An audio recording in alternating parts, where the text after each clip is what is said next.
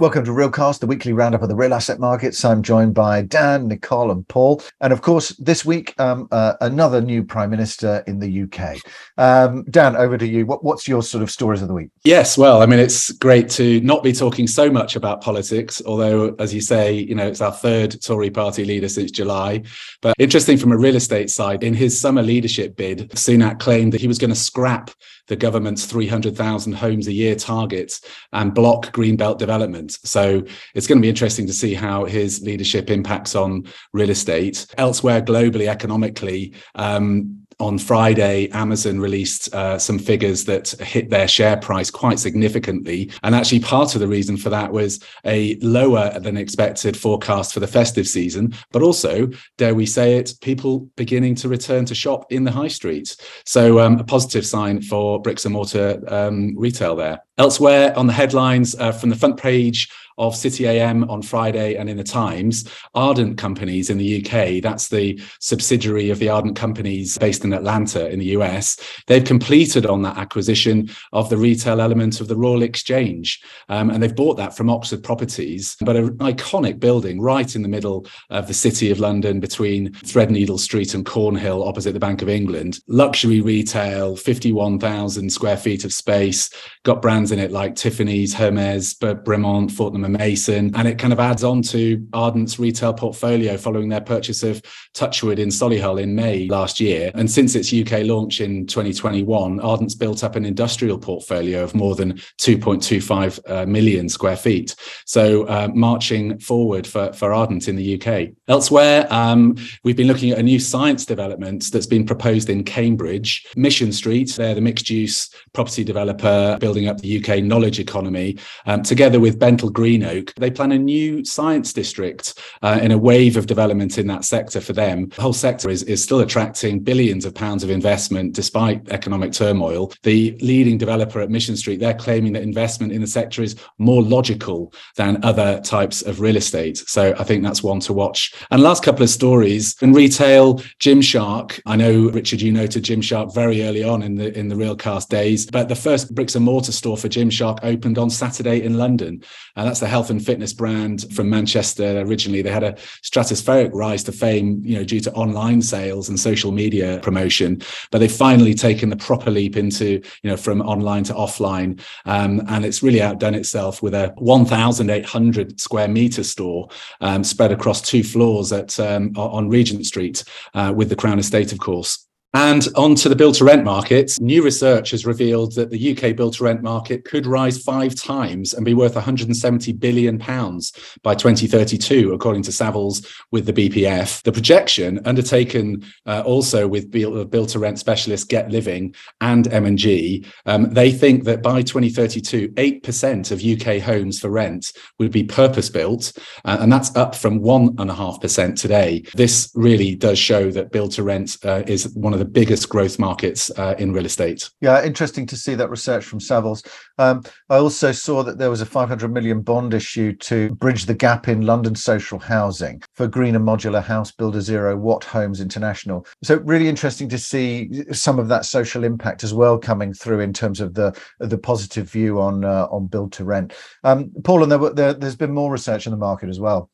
Yes, well, again, from Savills, uh, the, the, the, turmoil in European economies was bound to have an effect, and there have been a number of uh, Q3 reports where we picked up on Savills, which projects that the European investment volumes for the year are expected to total between 275 billion and 280 billion, and that's according to their preliminary third quarter figures. The firm said the Q3 total would be about 55 billion, bringing the total for the first three quarters to slightly over 200 billion, and that's a 10 to 11% drop compared to the same period last year. Well, it's too early for country by country figures. Savills said the lull is, is spread across the European region. The surge in inflation caused central banks to raise rates to historically high levels, making the gap between bond and real estate yields increasingly unfavorable to real estate. In September, the spread between real estate and long term bond yields dropped to 44 basis points from the average of the last 10 years, which was 279 basis points. Further gloomy news from Drooms. According to the Real Estate Transaction Barometer 2022, which the PropTech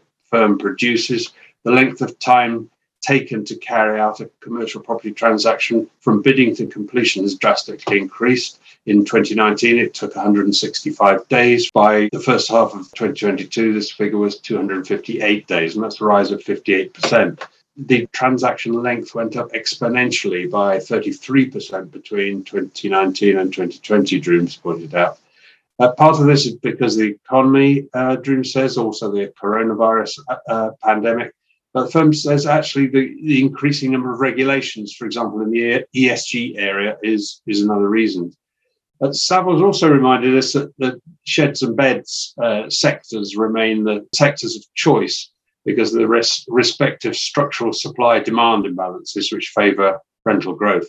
Deals news of late seems, seems to support that. Notable examples in the last week included BNP Paribas Real Estate Investment Management Germany's acquisition of an 11,000 square metre student accommodation and university research facility in Leipzig.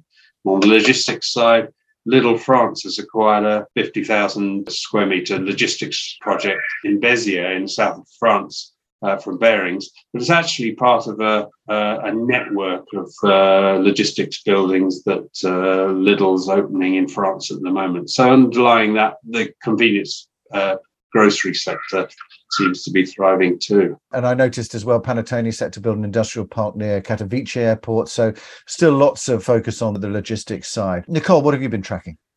Well, I've been looking more at offices uh, in Italy. Coima had their market update, and it says the Italian real estate market continues to attract considerable investment, both domestic and foreign. And transaction volumes will increase to over 11 billion euros this year, which is up from 10 billion euros last year. And 73% of this is foreign capital. Um, but offices have been the most popular, attracting uh, nearly 4 uh, billion euros already in the first nine months of the year, followed by logistics and hotels. The office market in Italy, like in other countries, becoming more polarized. Uh, you know, the overall uh, vacancy rate in Milan, which is obviously the main business city, is above 10%, but it drops to zero in new developments, which are ESG compliant and grade A, like Porta Nuova, which is the flagship Coima development. And in fact, Porta Nuova this week uh, was the first urban regeneration project in the world uh, to receive both the LEED and the Well for Community certification. So that's quite a landmark.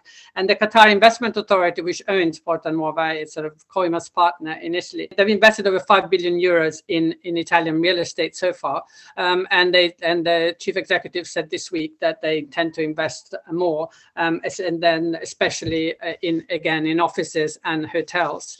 And there were figures out from JLL as well, which uh, confirmed Coima's figures: four billion euros invested in offices in the first three quarters of 2022, so 95 percent growth on last year, and Milan accounting, no surprise, for about 70%. JLL said a very strong leasing market, a 40% increase in leases signed in the first nine months. So sort of they called it a return to normal after the pandemic. And um, as I was mentioning, international tourists are back, and the hotel sector in the first nine months of the year has gone up to 1.1 billion in transactions. Uh, it is the third sector after offices and logistics, and it's expected to increase further this year. The Rosewood Group, the luxury hotel group, has announced it's opening a new luxury hotel in, in Milan in 2025 in a beautiful historic palace right in the center of the city next to the sort of fashion area. And it's the fourth hotel in Italy for the Rosewood Group after Rome, Venice, and Tuscany. And the CEO, Sonia Cheng, said that the group continues to grow in Europe, but particularly has its sights set on Italy, uh, which says it's a market that ticks all the boxes for us. Yeah, interesting to see that focus on on Italy, and actually a lot of discussion around Italy at, at uh, Expo Real. And another story that came through loud and clear for us at Expo Real, and it is now being reflected, is I noticed a story from from the US with CBRE to lay off workers amid a 400 million cost reduction plan, and that was CBRE CEO Bob Sulentic saying in a statement there is a definite identifiable pipeline of projects across property types that want to be sold by the owners and there's a lot of capital out there that wants to buy and neither of them thinks this is the right time to transact. And that definitely reflects a lot of the discussions we were having at uh, at Expo Real. And as well I noticed in in news as well that Credit Suisse are looking to cut 9000 jobs and seek billions in new investment. So maybe beginning to see some of the effects now coming into the market. Thank you Dan. Thank you Nicole. Um, thank you Paul. Thank you for joining us and look forward to seeing you next week for our regular roundup of the real asset markets Thank you.